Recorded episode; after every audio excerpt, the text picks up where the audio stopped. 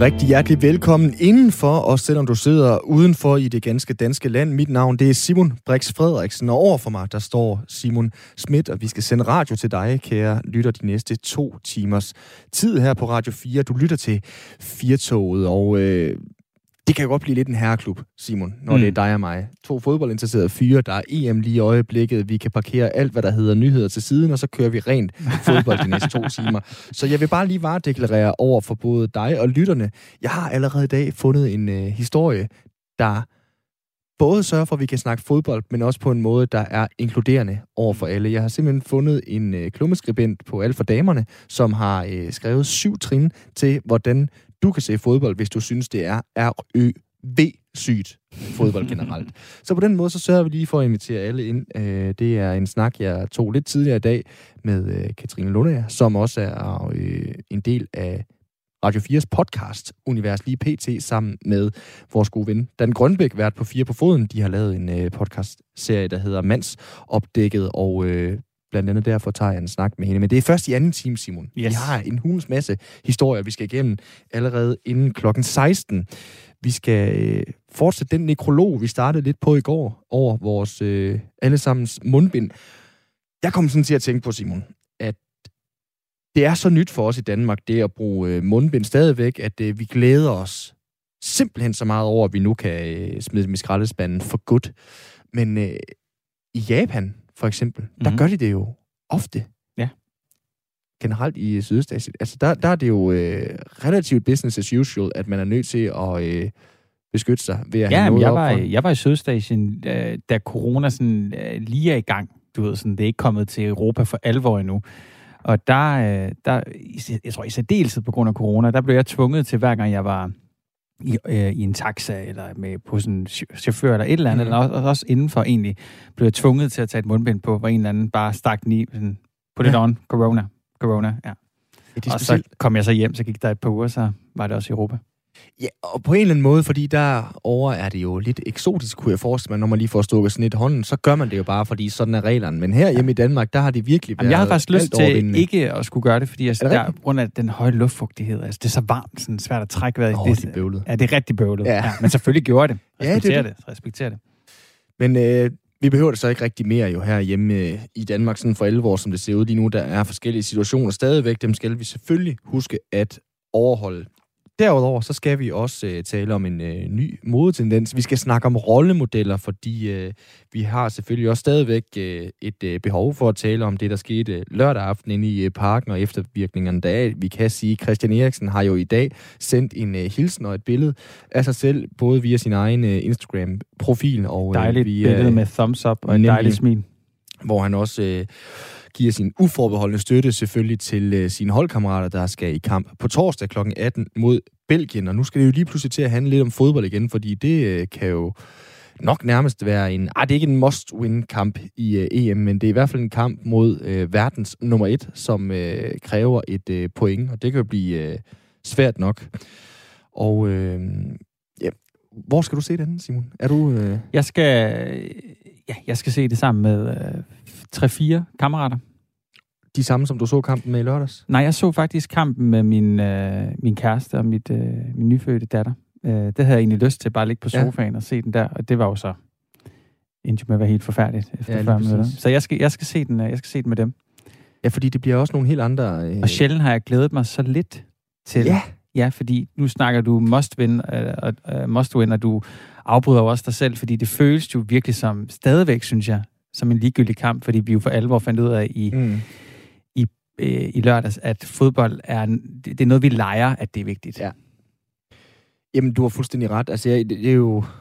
Altså, EM-feberen, i hvert fald i forhold til Danmark, ligger på et meget, meget lille sted. Nu er det for mig i hvert fald en helt anden verden, det at se uh, Sverige-Spanien, som jeg så uh, i går aftes, uh, mens jeg sad med noget pasta og knaskede foran uh, fjernsyn. Altså, det var som at se en uh, Champions League-kamp. Uh, det var sådan et eskapisme, det var sådan et flugt fra, uh, fra virkeligheden.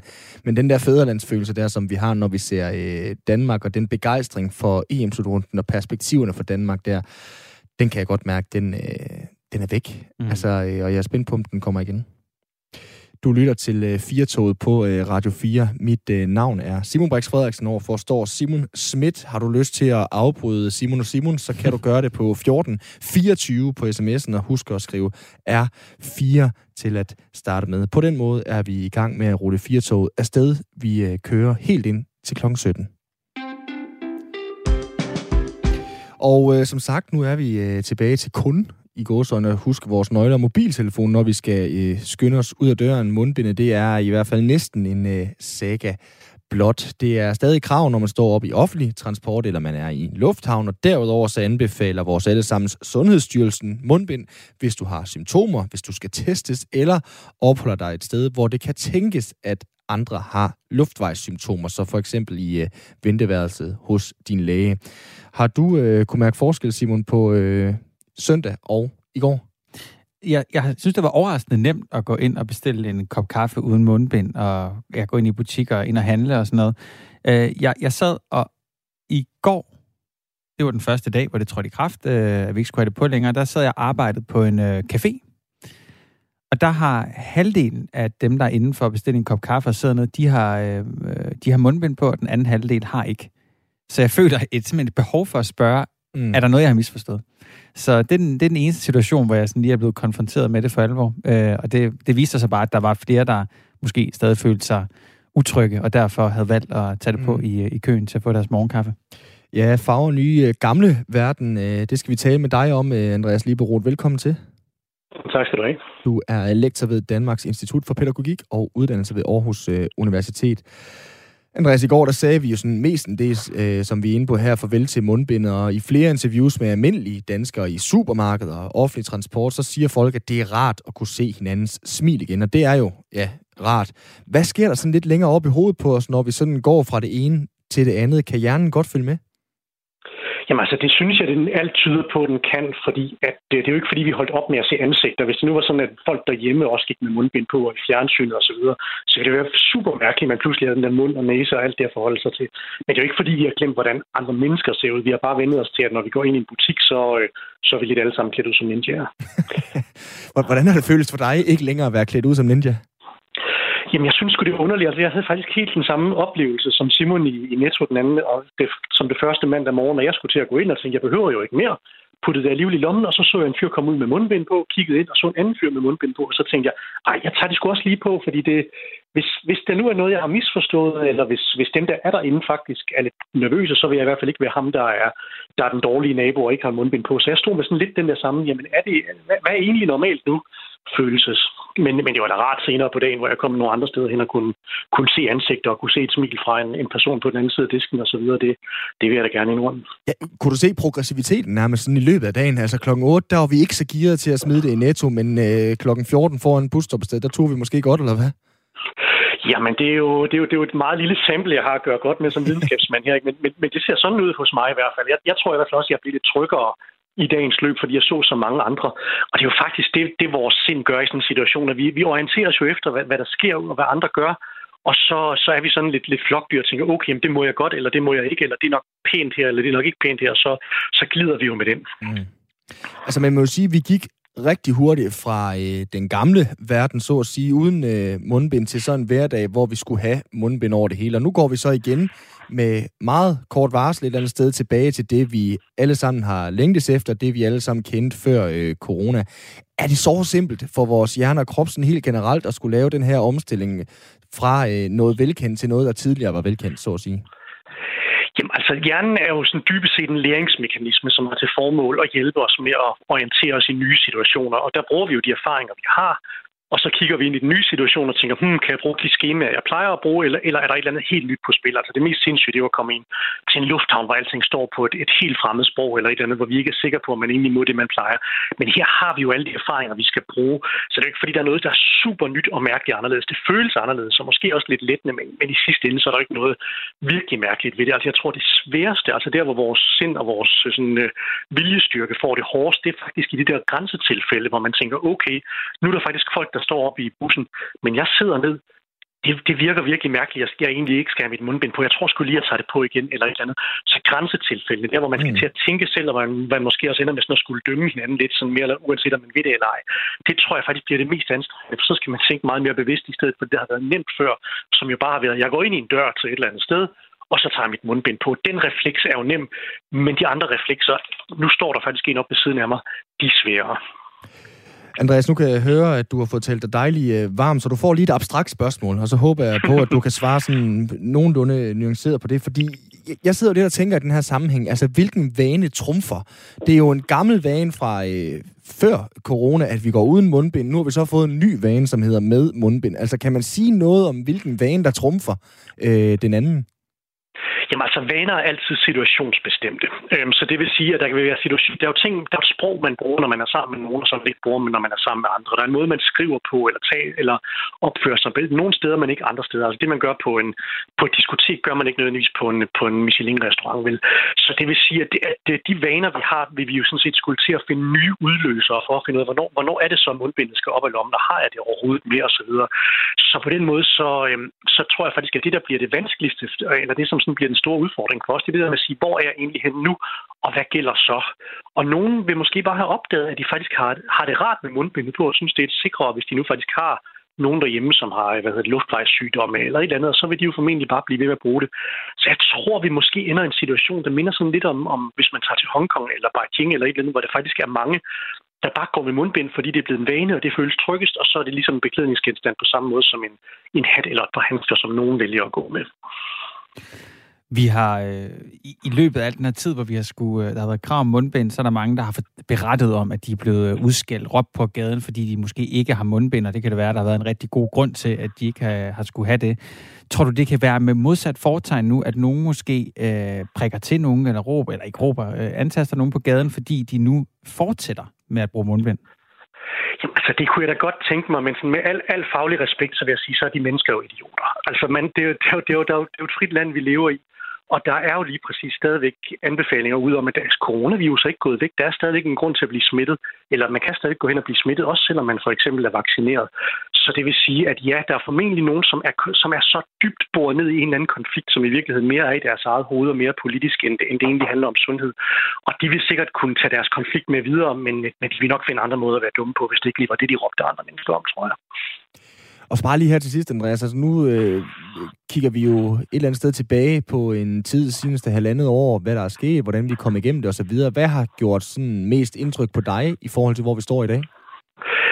Jamen, jeg vil sige, som adfærdsforsker, så det, der har overrasket mig mest, det er virkelig, hvor hurtige folk har været til at finde nogle nye normer for, hvad der egentlig er god og pæn opførsel. Altså, det er, jo, det er jo ikke, fordi det her har været anderledes end så mange andre ting, hvor man har skulle finde ud af, hvad, hvordan opfører vi os pænt, og hvad skal jeg her? Og folk var jo super hurtige og super søde og super dygtige til at sige, nu skal vi huske at holde afstand, og nu skal vi lade vores børn blive hjemme osv. Og og det er også det, vi kan se i vores forskning, at danskerne har været enormt samvittighedsfulde og enormt gode ved hinanden til, for at passe på, men også i det store hele for for eksempel at respektere dem, som har det lille badge, hvor der står, jeg behøver ikke have mundbind, eller et eller andet. Så, så min overraskelse er faktisk ikke så meget, hvor, hvor svært det har været. Det har mere været, hvor, hvor nemt det faktisk lader til langt, langt, langt de fleste at finde ud af, okay, det må vi hellere gøre, for det er vist, det er vist pænest over for andre. Men, men sagt med alt respekt for, øh, for din faglighed som adfærdsforsker, Andreas, altså, hvorfor er det jo alligevel sådan overrasket over, at vi har været så omstillingsparat? Er det ikke netop det, vi mennesker kan, eller hvad tænker du? Jo, men der er jo også nogle barriere undervejs. Ikke? Mm. Altså, der, er jo, der er mange, som vi har hørt. For eksempel så, så er der det, der hedder tilgængelighedsbias, som er, man, man hø, hvis man hører et argument mange gange nok, så føles det måske mere vigtigt, end det i virkeligheden er. Så for eksempel det der med, at øh, der er mange, der ikke vil vaccineres, eller der er nogen, der ikke vil gå med masker. Dem er der relativt få af. Altså, der er ikke særlig mange af dem ude i, ude i verden, men det kan bare komme til at fylde meget i vores bevidsthed, fordi vi får øje på den ene mand i supermarkedet, eller eller ser diskussionen på sociale medier, hvor den bare blæser ud i knolden på os. Men de fleste mennesker lader ikke til sådan at have været super sådan betinget af det, har mere tænkt, nej, okay, jeg, jeg tror sgu egentlig, at jeg gør det, jeg synes er pænest og ordentligt. Så, det, så der er en eller anden sådan ordentlighed, som, øh, som man nogle gange kan være lidt bange for, at ved at forsvinde fra samfundet. Men det synes der har corona faktisk på mange måder vist, vist os, at vi er faktisk ret gode til at passe på hinanden, når vi er, når vi er. Og det er det, der overrasker mig lidt. Jamen, øh, lad det stå, det sidste øh, positive, øh, du fik sagt her, Andreas. Tusind tak for snakken, og fordi du gad at være med her. Jamen selv tak. Hej igen. Hej igen. Andreas Liberoth, vi talte med her, som er lektor ved Danmarks Institut for Pædagogik og Uddannelse ved Aarhus Universitet. Og som vi sagde i øh, starten af programmet, øh, Simon, så øh, skal vi lige tale lidt Christian Eriksen, som vi selvfølgelig også gjorde i går.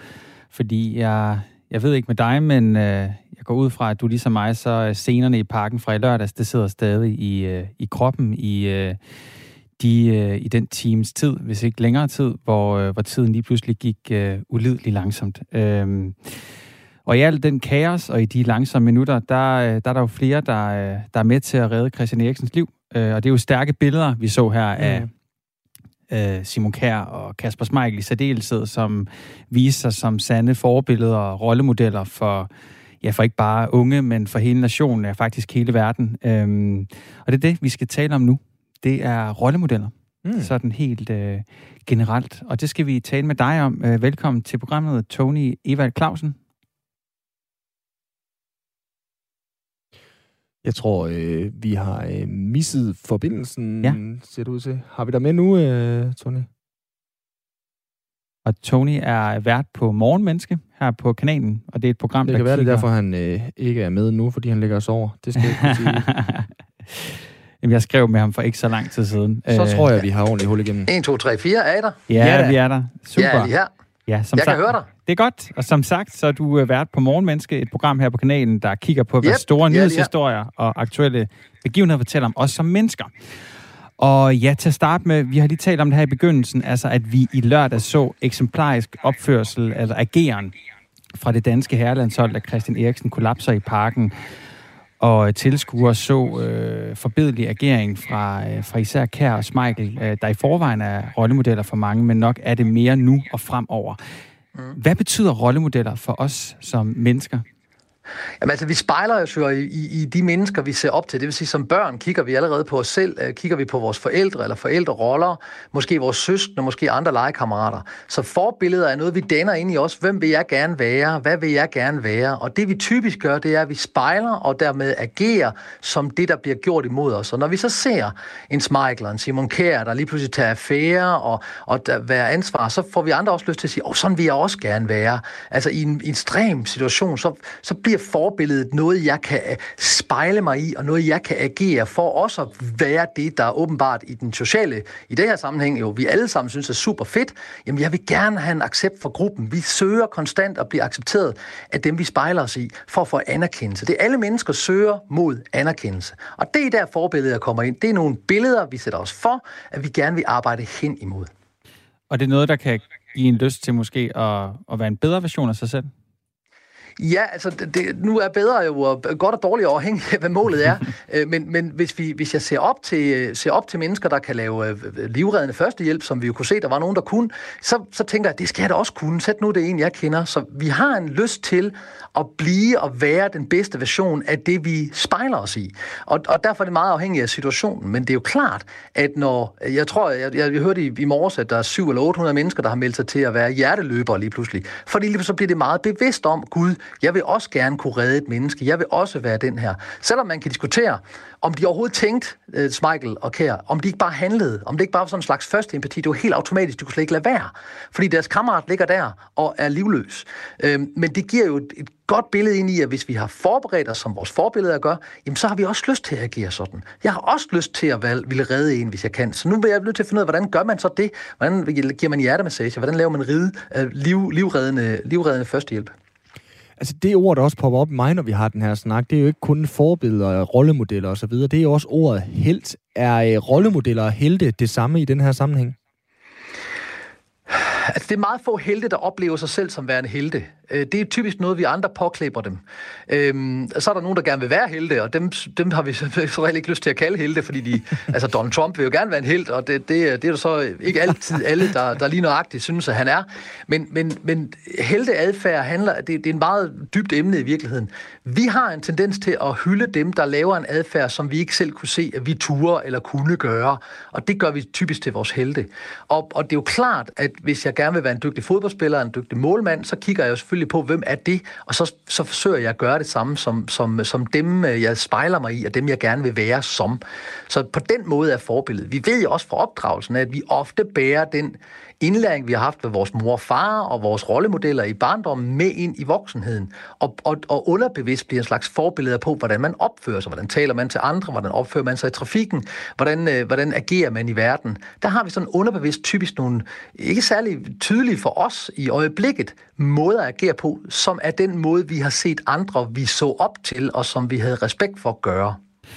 Og som du nævnte i starten, så er forældre og søskende nogle af de første rollemodeller, vi har. Altså, har, nu, jeg, jeg, jeg kan huske nogle af de øh, rollemodeller, jeg ligesom har som, som barn. Det var alt fra Brian Laudrup til Aragorn fra Ringenes Herre. Har alle brug for rollemodeller?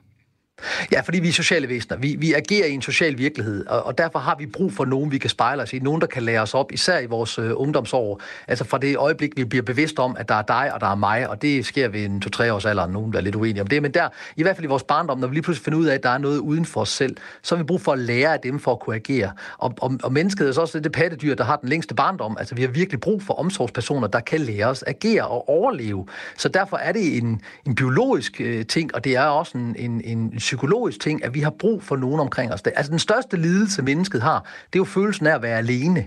Og derfor har vi brug for forbilleder, så vi føler, at vi har et værdifællesskab med andre. Så det ligger altså både i biologien, men også i psykologien, at, at det er sådan en medfødt ting, at vi har nogen, vi ser op til, eller nogen, vi gerne vil være som. Ellers er det bare indbildte personer. Det er fuldstændig lige meget. Vi har brug for noget at stræbe efter, et mål. Og det kan typisk være handlinger, andre har gjort. Og nu kan det måske, måske blive lidt øh, søgt det her, så nu kan jeg komme til at tænke på sådan en film som Good Will Hunting, hvor øh, karakteren der i siger, at han har ikke nogen forbilleder andet end øh, litterære forbilleder, om det er Hemingway, om det er maler og så videre. Mm. Findes der mennesker, der fysisk kan leve uden forbilleder? Her tænker jeg for eksempel på nogle mennesker, der, der gør onde handlinger. Er det fordi, de ingen forbilleder har haft, eller har alle mennesker forbilleder? Alle mennesker har forbilleder. Det, der sker i Good Will Hunting, skal du være opmærksom på, det er jo hele hans liv. Hans liv har været et lorteliv, indtil, mm. at, uh, indtil han, han, uh, hvor, han, hvor han kan tænke og, og, og, er super intelligent.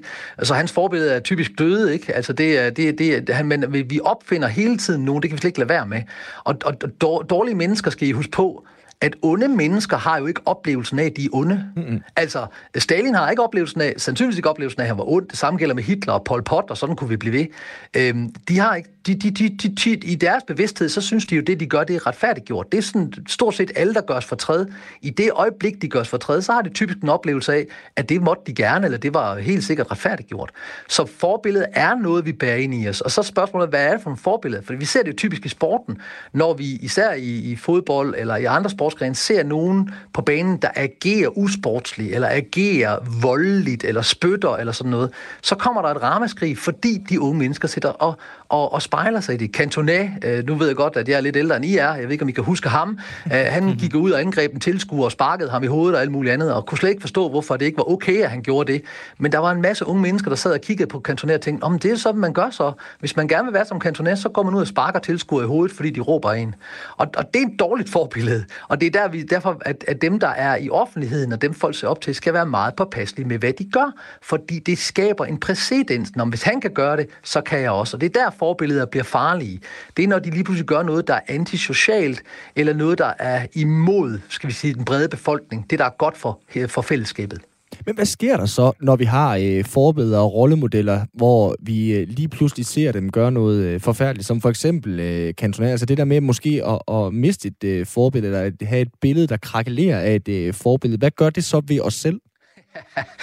Jamen, folk, der er jo nogen, der går i direkte depression. Altså, når de opdager, at deres øh, rollemodeller, deres forældre ikke er så perfekte, som de gjorde, det er måske også en del af det, øh, der sker i vores pubertet. Altså, når vi, vi går fra, at far og mor altid har ret, og far er i øvrigt helten, så i puberteten, så synes vi kun, at han tager fejl, fordi han falder ned fra tinderne. Han er ikke perfekt, eller hun er ikke perfekt, mor er ikke perfekt, far er ikke perfekt, rollemodellerne er ikke perfekt. Det kan godt give depression. Øhm, så det, der typisk vil ske, det er, at man lige pludselig skal til at genfortælle alle sine værdier. Hvis man har haft en lærermester, eller en, en lærermester inde, der har lært en op, og så finder man lige pludselig ud af, at det, de lærte en op i, kan de ikke selv leve. Så kan man godt få sådan en helt depressiv tilstand, hvor man bliver super skuffet, og så skal man til at finde sig selv og definere sig selv på en ny måde. Og det kan føre til depression, det kan også føre til stor erkendelse, og man måske finder sig selv som sit eget forbillede. Altså, hvad er det, jeg gerne vil? Hvad er det, jeg, hvem, hvem, hvornår er jeg den bedste version af mig i mit eget billede, og ikke så meget i andre? Så det er jo det der med at finde hjem til sig selv. Men der er mange veje at gå her, også inden for psykologien, om man tror på at skal finde hjem i sig selv, eller man skal stræbe efter bonus pater familias, den bedste mulige måde at være menneske på. Det, det, bliver, det får meget, meget hurtigt et anstrøg af religiøsitet. Og lige her til sidst, hvis vi lige zoomer ud. Du er jo, øh, som jeg nævnte i starten, vært på Radio 4's program Morgenmenneske, og så hvis man kigger, kigger inde på øh, vores hjemmeside, så står der, at øh, I kigger på store nyhedshistorier og aktuelle begivenheder, der fortæller os øh, om os som mennesker. Og hændelsen i parken har påvirket os som nation. Mange er dybt påvirket. Hvad siger den medfølelse og den sorg, som mange oplever om os som mennesker?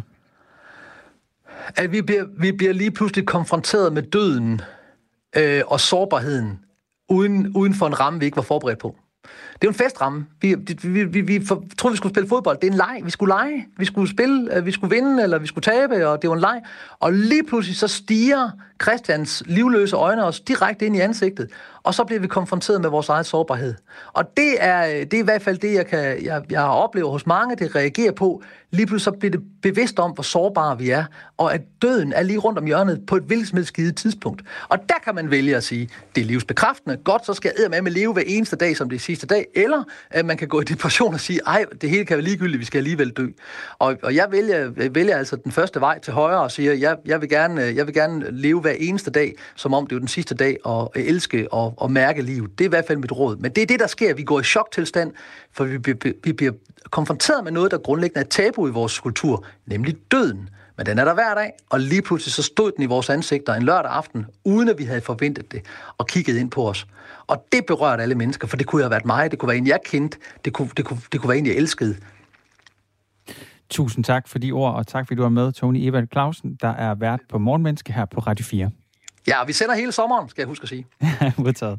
Hver morgen mellem 6 og 7.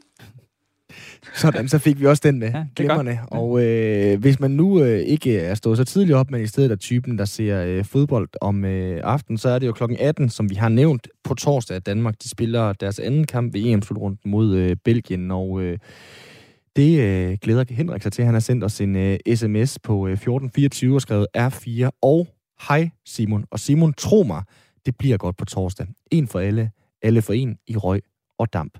For Christian. Dejlig sms. Yeah. Nu går vi videre til en anden historie. Øh, Brix.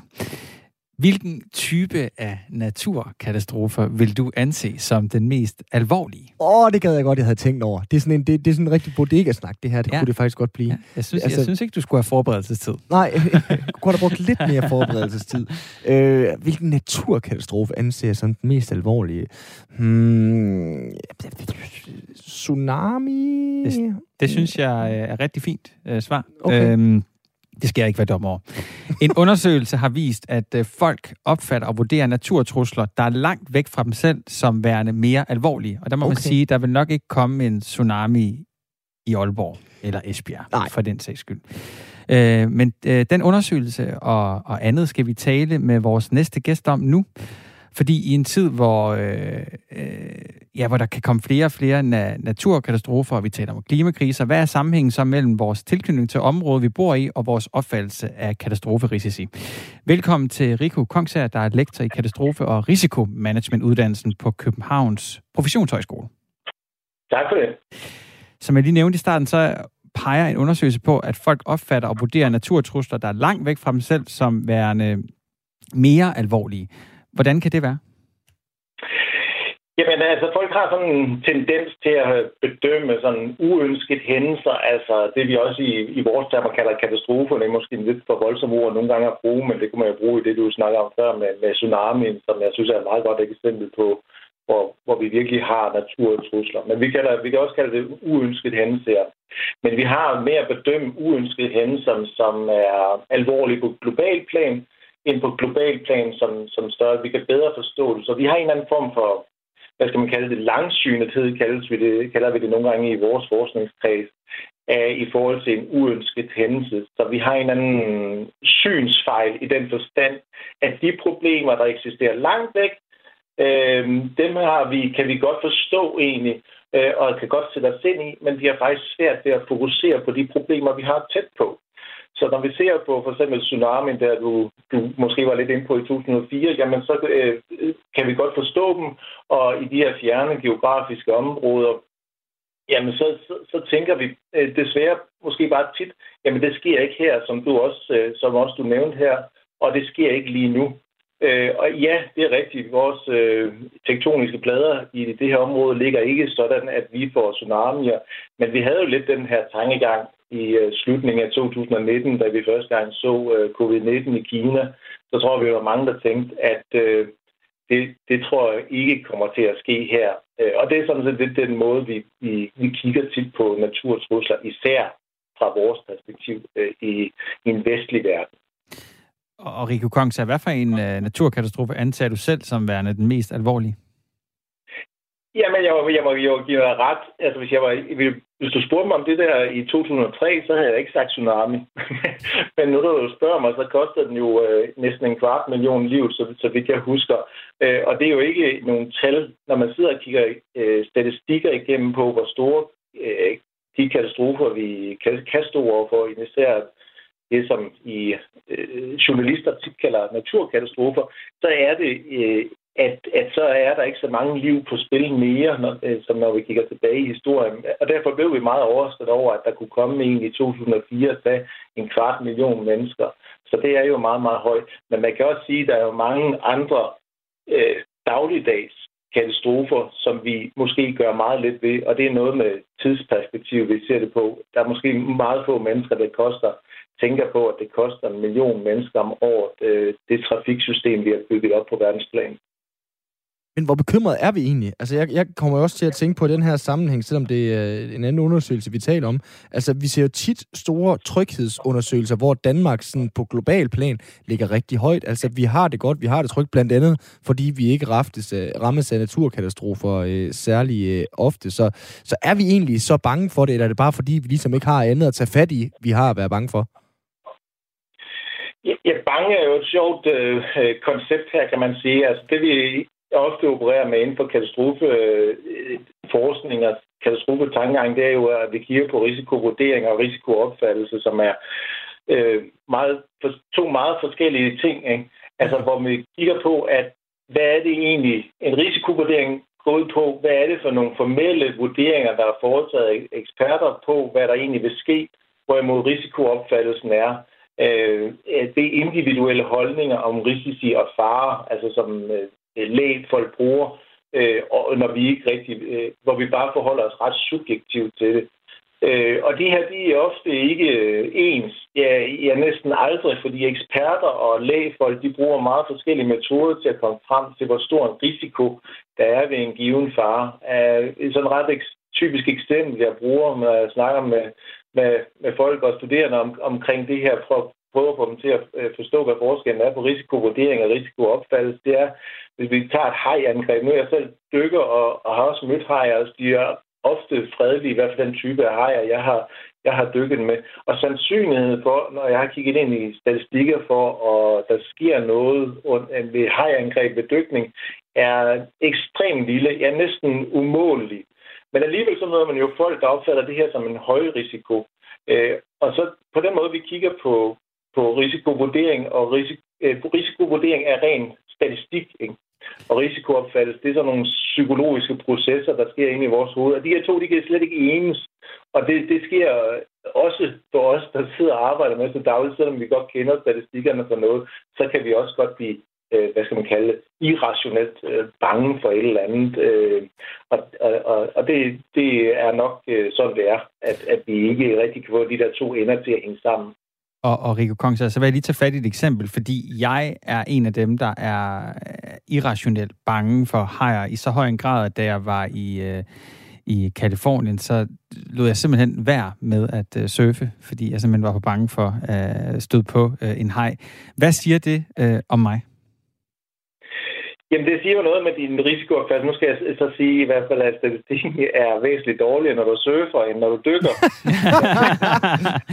Modtaget. det skal med. Altså, ja, en haj opfatter i hvert fald en dykker på en helt anden måde, end noget, der ligger og plasker op i, i overfladen. Øh, så, så der, der, jeg vil heller ikke surfe det der sted, så det, det, jeg kan godt, jeg kan sagtens følge dig der. Det er godt. Men, men selvfølgelig, øh, og, og det er jo men det er et meget godt eksempel på, at, at din risikovurdering øh, er, eller den risikovurdering er selvfølgelig anderledes end din risikoopfattelse, og man har altid ret til sin risikoopfattelse. Det er ikke sådan, at, at øh, jeg siger altid til mine studerende, du skal ikke overbevise dem om, at, der er, øh, at deres risikoopfattelse er forkert du kan godt fremlægge, ligesom jeg gør her, at prøve på at, at give dig noget statistik for, for forskellige andre ting. Det kan man godt gøre med folk, men det er sjældent, man kan ændre deres risikoopfattelse, fordi det er trods alt noget, der er ret indgroet for dem.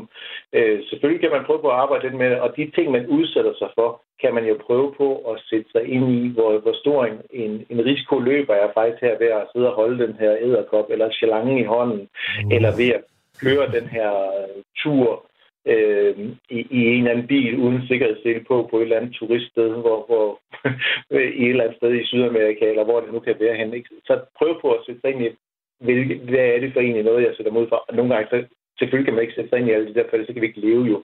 Og det er også noget af det, vi har snakket meget omkring øh, herunder covid-19 selvfølgelig. Hvis vi hele tiden skal prøve på at analysere på, på risiko på den måde, så kommer vi heller ikke nogen vejen. Så det skal man også sige have med i ligningen.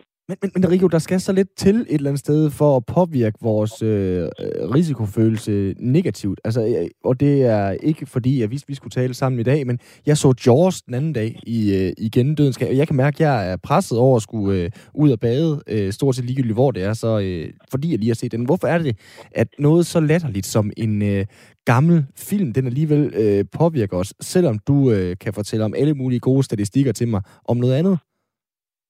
Jamen, jeg synes, det er et rigtig godt eksempel. Altså, jeg, siden jeg er begyndt at dykke, ser jeg ikke Jaws mere, eller lignende katastrofefilm med hajer. Øh, og det er nok et meget godt eksempel på det der med, at vi bliver påvirket af det, og det er også noget af den her stedsidentitet øh, snak, øh, som, som, som jeg egentlig er inde på i den her artikel, jeg refererer til. Men at vi bliver påvirket af, det kan være kulturen, der omgiver os på en eller anden måde. Det kan jo være, at du bliver øh, udsat, eller ret mange venner, der fortæller dig om, og, og hele tiden sender der øh, Facebook-opdateringer med folk, der er blevet angrebet af hej, eller det kan være, at, at der er nogen i din omgangskreds, der faktisk er, er blevet angrebet af hej. Øh, så det er, øh, der, der er meget øh, teori, der ligger til grund for, at vores risikoopfattelse er påvirket af det samfund, selvfølgelig vi, vi er omgivet af. Vi, jo ikke, vi lever jo ikke inde i en boble, selvom vi har gjort det under covid-19 på en eller anden måde, men det gør vi jo ikke, fordi vi er jo påvirket af det. Så det er vores risikoopfattelse bliver meget påvirket af det samfund, der omgiver os, og så også, og, og hermed også øh, de film, vi kommer til at se, nu har vi talt uh, rigtig meget om hajer, så meget, at uh, tiden er skrevet, men jeg synes, det har været spændende. Jeg synes lige, vi tager et sidste opsummerende spørgsmål, øh, Rico Kongs her. Se fra dit perspektiv som forsker i katastrofe og risiko, hvad kan du så bruge den her undersøgelse til? Jamen, i, øh, når vi kigger på, sådan, hvordan øh, vi bruger den her stedstilknytningsperspektiv, altså at man faktisk er tilknyttet til et eller andet sted, jamen så kan det være med til at bringe de individer, der, der lever der i centrum på en eller anden måde. Altså, at vi kigger på de samfund, øh, vi skal arbejde med. Øh, øh når vi skal lave et beredskab for dem, jamen, så bringer vi dem i centrum, dem der bor der. Fordi deres risikovurdering og også øh, sådan set deres risikoopfattelse, den er jo dannet på baggrund af den her stedstilknytning, de har til det her bestemte sted. Øh, og dermed så skal vi også bruge nogle viden, noget viden omkring den her stedstilknytning, øh, de har for at kunne arbejde med de her samfund. Så det er vigtigt. Øh, for eksempel har vi, vi arbejder ofte med noget, der hedder optimismefordom, at, at vi er øh, vi tror ikke rigtigt, at det her det vil ske for os, og den er også meget til stede i det her øh, stedstilknytning. Så hvis det ikke er sket et sted før, hvor folk bor, jamen så har det tit den her optimismefordom. Øh, og det skal vi så arbejde med, fordi selvom det er sket i et samfund, der, der ligner det og ligger tæt på, så har de en holdning til, at det faktisk ikke vil, vil ske øh, lige ved dem. Og omvendt kan man sige, at de har også nogle steder, så har man en voldsom pessimisme, hvis man har oplevet det før. Øh, og det skal man selvfølgelig også arbejde med, når man laver det her beredskab, fordi risikovurderingen er måske ikke så meget anderledes, øh, selvom de har oplevet det, eller ikke har oplevet det. Og det skal man så have med, når man laver det her øh, beredskab øh, i det, vi arbejder med her, som er øh, typisk laviner, skovbrænde, storme og jordskred i forskellige steder i Norden. Tusind tak, for du var med, Rico Kongsær. Det, tak for, at jeg måtte være med. Der var lektor i katastrofe, og der er lektor i katastrofe og risikomanageruddannelsen på Københavns Professionshøjskole. Vi skal ikke ud og surfe, Simon. Det, Nej, åbenbart ikke. det fandt jeg så lige øh, ud Du tænkte lige, du kunne få punkteret din irrationelle øh, frygt. Nixon. Jeg tror slet ikke sige, at jeg også er bange for at flyve. Det, nå, nej. Simon, det er stadigvæk for relativt nylig, at du er blevet øh, far. Ja. Nyder du det? ja, det gør det. Det er til en datter. Det er til en øh, lille pige. Har du gjort dig nogle tanker om din rolle som øh, far, hvis øh, din datter hun øh, kommer forbi og øh, vil have noget meget specifikt tøj på? Øhm, ja, det har jeg faktisk øh, tænkt over. Fordi jeg gik på en højskole øh, på Testrup lidt uden for Aarhus her, øh, det var mange år siden, men hvor at øh, de to, øh, et par, et øh, lærerpar, mm. underviserpar, de havde to drenge, der konsekvent øh, gik i øh, kjoler og højhælede sko og øh, nejlak. Jeg tror mest, det var morens selvre- selvrealiseringsprojekt. Okay. jeg ved det ikke helt, men det var noget, jeg lige jeg tænkte lidt. Så det har jeg faktisk tænkt over. Ja. Hvordan var det at se øh, de to øh, knejder? Nu Så jeg, fint. Så ja. fint. De var rigtig små. Altså, det virkede som om, de synes, det var rigtig fedt. Ja. Det synes jeg virkelig, ja. Og det, du synes ikke, det var... Øh, tæ- tænkte du ikke over det første gang, eller hvordan? Eller har du Jamen, jeg tror så kun, jeg- jeg fordomsfri en tilværelse, at det øh, kan du godt? Jeg, har- jeg, jeg, jeg er fordomsfri i forhold til det. Ja. Ja. Det kan på ingen måde irritere mig. Det skal alle bare have lov til. Men mm. jeg tror mere, jeg tænkte, er det et valg, de selv har truffet, eller er det forældrene, for de var så Mm. små. Så det var, det var, det var der, hvor jeg Ja. gik ind og var lidt øh, fordomsfuld, så at sige. Ja, fordi det er jo interessant. Altså, jeg blev jo... Jeg, altså, ligesom... Øh, for mange år siden, første gang øh, jeg så øh, to mænd øh, kysse med hinanden der, så kiggede jeg jo på det, fordi jeg ikke var særlig gammel. Nu er det jo super øh, naturligt, heldigvis for det på rigtig mange punkter. Lidt det samme med, med, med drenge måske i, øh, i kjoler, som vi ser. Vi har set Harry Styles på forsiden af Vogue, ført en kjole og så videre der.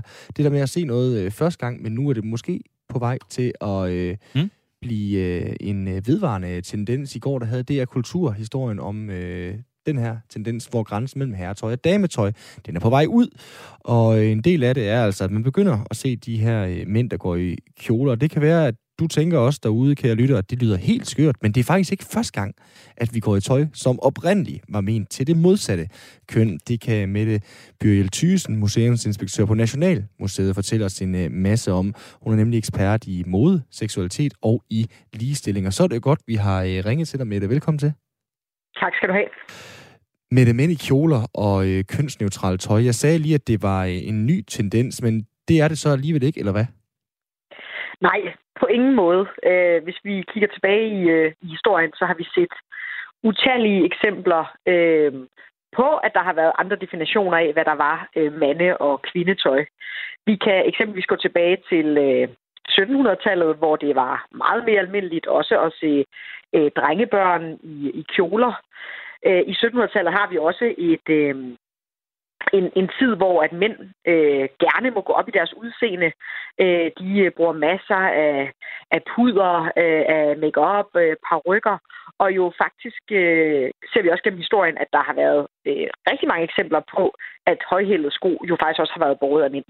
Men, men, men er det i de tilfælde, som og eksempler, du nævner der med det, øh, reelt ting, der var ment til kvinder, altså til det andet køn, eller var det reelt øh, makeup ment til øh, mænd? Man kan sige, at på det tidspunkt, så øh, i hvert fald i de højere samfundslag, altså adlen, som vi snakker om nu, øh, der har det jo mere været en måde ligesom at vise øh, status og, øh, og, og prestige. Øh, så der har det jo, øh, kan man sige, ikke nødvendigvis kun været forbeholdt, øh, forbeholdt kvinder, men det er alligevel noget, hvor mænd bevæger sig ind på et domæne, hvor man måske typisk har øh, anset det for at være et kvindeligt skønhedsideal, at man gik op i sit, øh, i sit udseende. Og så helt frem til øh, 2021, ja, det var måske 2020, men i hvert fald Harry Styles på øh, forsiden af Vogue, det øh, fik jo, må vi sige, en del hårde kommentarer med på vejen. Hvad var det sådan præcis ved den her øh, tendens, der, der måske gjorde det sværere for, øh, for nogen at acceptere, at han stod på forsiden af Vogue, iført øh, kjoler og neglelak? Man kan sige, at der er ikke nogen tvivl om, at selv når vi i, i 2021 begynder at øh, bytte rundt på, hvad det er, vi opfatter som maskulint og feminint, så er det altså noget, der sætter en, øh, en kæmpe provokation øh, i gang. Og nu har vi jo set det med, med Harry Styles. Han, øh, han har jo gjort det øh, nu adskillige gange.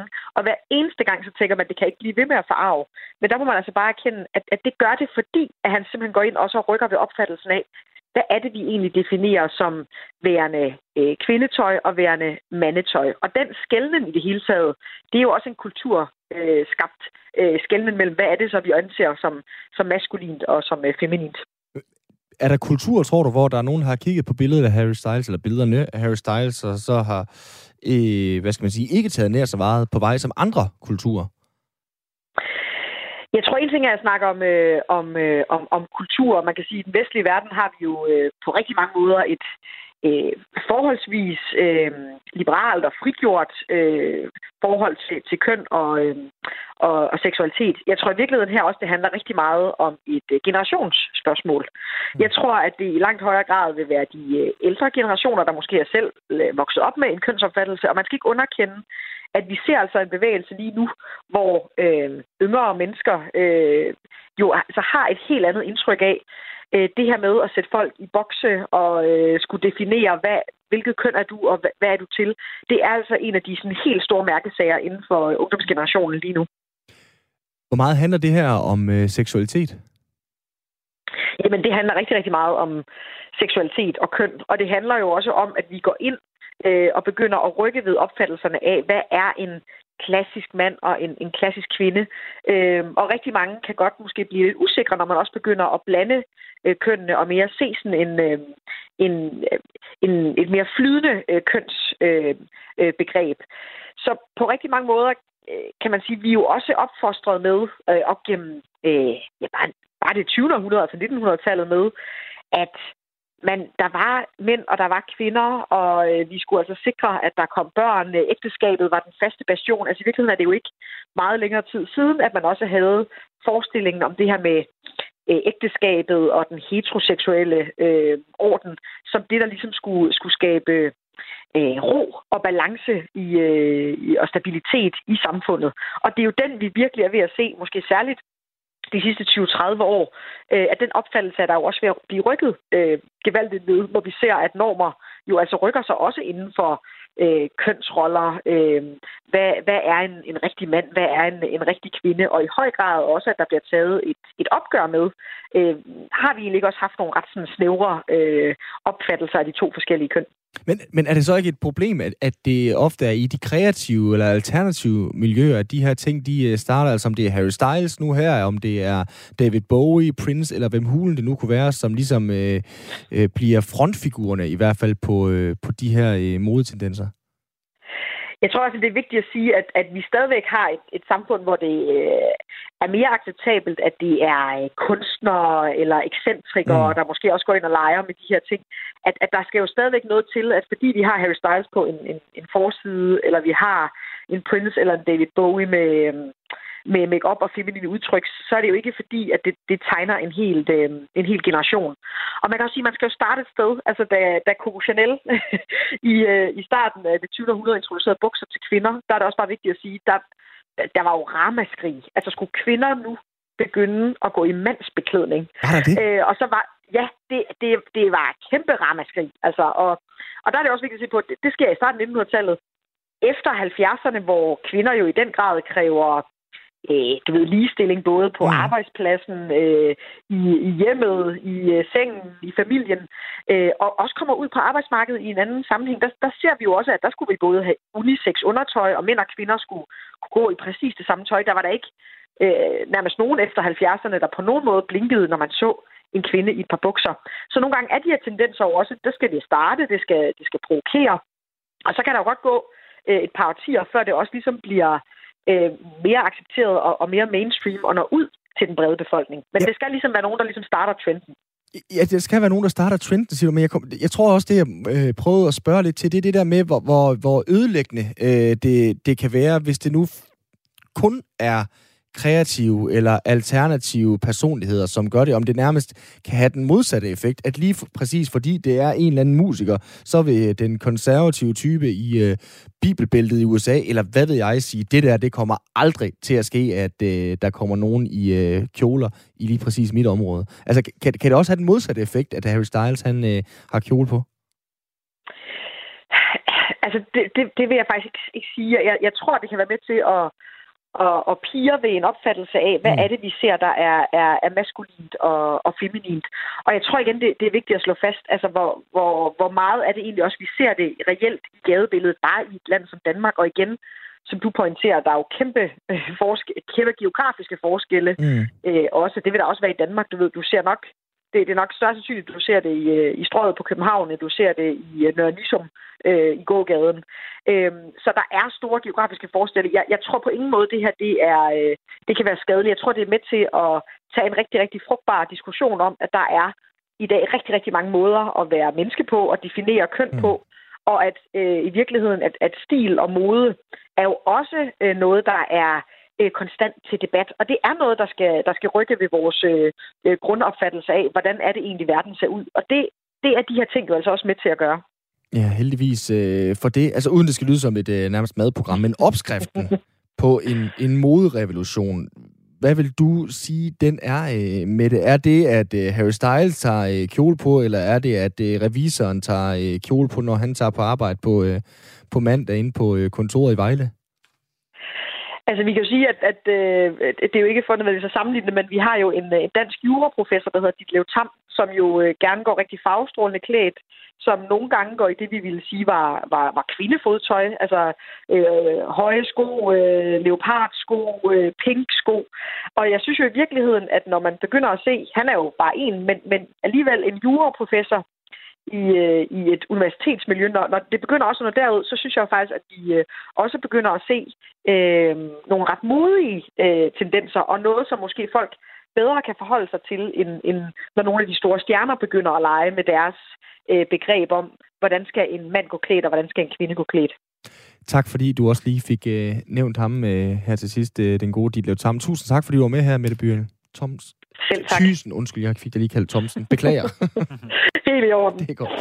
det var altså museumsinspektøren på Nationalmuseet med speciale i blandt andet mode, seksualitet og ligestilling, som vi uh, talte med her. Mette Byrjel Thysen, så fik vi uh, det helt på plads. Jeg fik ikke engang svaret på dit spørgsmål i starten, Simon, hvor du spurgte, om jeg havde tænkt over uh, noget med min uh, nyfødte datters beklædning fremover. Altså, det har faktisk betydet ret meget for os, at hun ikke skulle gå meget i uh, traditionelle pigefarver. Mm. Så vi vil ikke af svigerforældre øh, og venner kun have lyserødt tøj.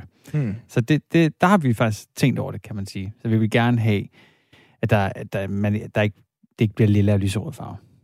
Kun. Men, kun. Kun. Ja, ja præcis. Jeg, jeg, fordi jeg, jeg man skal ikke udelukke sige, dem. Ja. Nej, fordi hvad, ja. hvad gør man? Hvor, hvor går øh, grænsen fra, at det bliver, hvad skal man sige, restriktivt kontra noget, I bare gerne vil signalere, er et neutralt valg, I har taget? Men det er jo fair nok at sige, altså, når ens søde familie gerne vil købe tøj til deres nye barnebarn mm. eller, eller niece, at man så kan sige, øh, I må gerne tænke over, at det ikke, I ikke alle sammen skal købe lyserødt tøj.